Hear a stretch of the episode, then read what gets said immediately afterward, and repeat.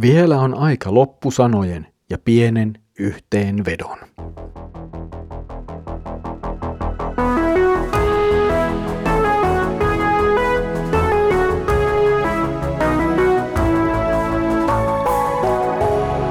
Kirjoitusten pauloissa. Tervetuloa taas mukaan Kirjoitusten pauloissa Raamuttu-podcastin ääreen. Minä olen Mikko ja nyt on käsissämme kaksi viimeistä jaksoa Saarnaajan kirjan äärellä. On siis aika tehdä näissä kahdessa viimeisessä jaksossa jonkinlainen johtopäätös siitä, mitä on sanottu. Edellisellä kerralla lopetimme siis varsinaisen pohdiskelun saarnaajan kirjan tekstin äärellä, tai saarnaaja itse asiassa itse lopetti sen varsinaisen pohdiskelunsa.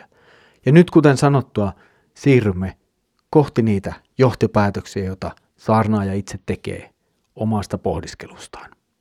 Tänään luemme saarnaajan kirjan 12. luvun jakeet 9-12.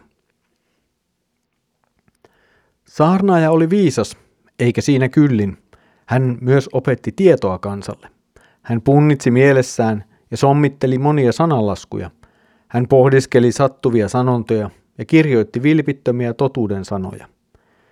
Viisaiden sanat ovat teräviä kuin härän ajajan piikki, mietä lauselmat kuin lujia nauloja. Nämä sanat ovat kaikki saman paimenen antamia. Ja vielä, poikani, paina varoitus mieleesi. Paljolla kirjojen tekemisellä ei ole loppua, ja alituinen tutkiskelu väsyttää ruumiin. Jakso alkaa vähän kuin ulkopuolisella kommentilla saarnaajan viisaudesta. Salomo, joka on tämän kirjan lähde, puhuu siis itsestään vähän niin kuin kolmannessa persoonassa.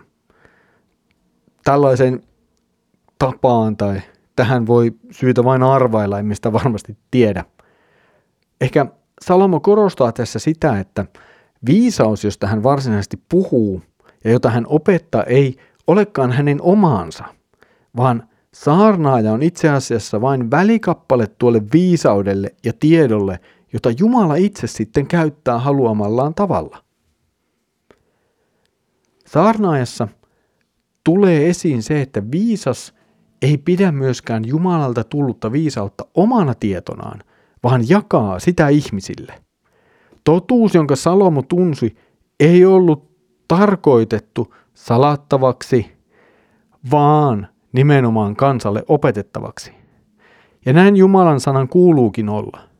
Sitä tulee opettaa ja sitä tulee julistaa kaikkialla. Se ei ole tarkoitettu suljetuksi tai vain joidenkin harrastukseksi. Jumalan sana on tarkoitettu levitettäväksi, opetettavaksi, julistettavaksi, mahdollisimman monen siihen kykenevän toimesta kaikkialle maailmaan. Saarnaaja muotoilu opetuksensa sanoihin, sanontoihin ja sananlaskuihin. Hän pyrki löytämään tavan ilmaista asiansa ihmisille sopivalla tavalla ja myös ihmisten mieliin jäävällä tavalla. Salomo siis muotoili totuuden muotoon, jonka ihmiset pystyivät sekä vastaanottamaan että myös muistamaan. Ja sananlaskuthan ovat nimenomaan juuri tällaisia.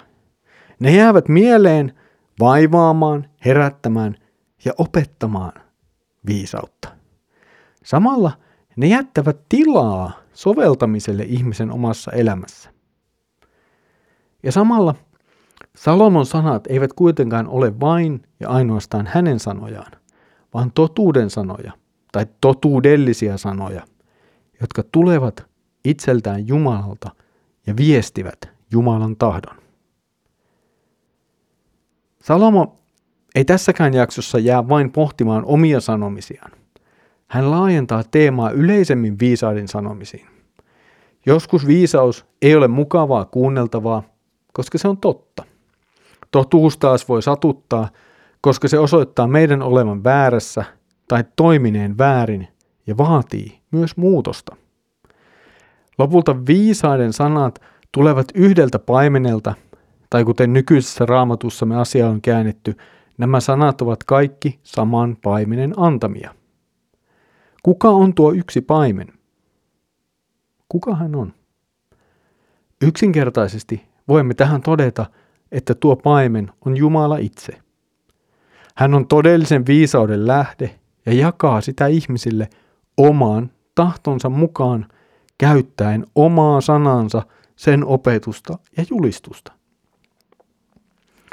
Saarnaaja toteaa vielä, että maailmassa tulee kyllä kirjoja riittämään. Niitä kirjoitetaan ja ehkä joskus jopa luetaan. Se ei kuitenkaan tarkoita, että jokainen kirja tai jokainen ajatus veisi kohta viisautta. Näin kirjat saattavat tulla itse asiassa vain pelkäksi taakaksi, joka johtaa pohdiskeluun ja taas uuteen pohdiskeluun ja väittelyyn ja keskusteluun ja siihen ja tähän ja tuohon, mutta ei johda lopulta viisauteen.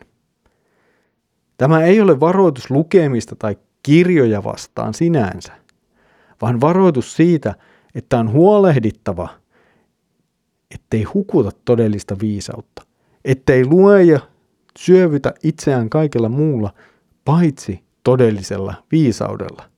Pitää aina huolehtia, että todellinen viisaus saa olla määrittämässä ja päällimmäisenä.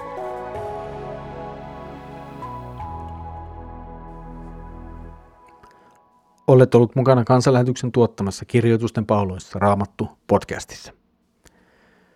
Nyt olemme tulleet vaiheeseen, jossa saarnaaja aloittaa johtopäätösten tekemisen. Sen hän aloitti viisauden opettamista ja toisaalta varoittaa, että maailma tuottaa kyllä kaikenlaista kirjaa ja ajatusta ja materiaalia, mutta kaikki niistä ei ole viisautta.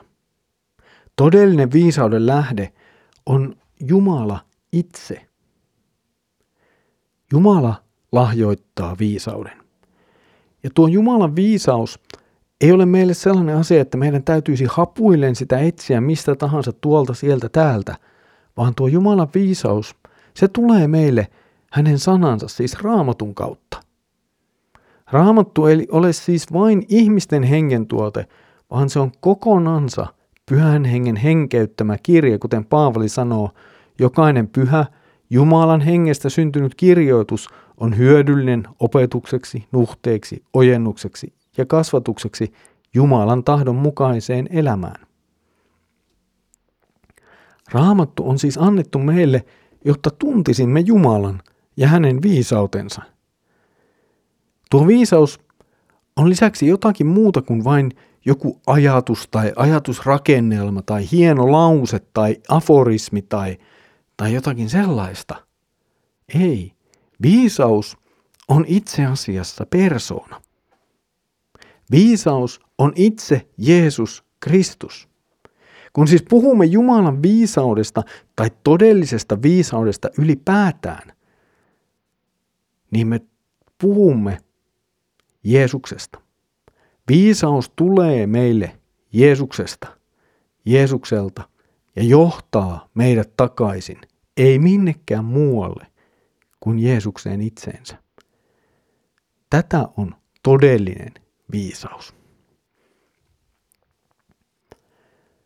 Tässä oli tämänkertainen Kirjoitusten pauloissa Rahmattu podcast-jaksomme. Seuraavalla kerralla jatkamme kirjan viimeisiin sanoihin ja aivan viimeiseen johtopäätökseen. Siitä siis seuraavalla kerralla. Mutta nyt Herramme Jeesuksen Kristuksen armo, Isä Jumalan rakkaus ja Pyhän Hengen osallisuus olkoon sinun kanssasi. Aamen.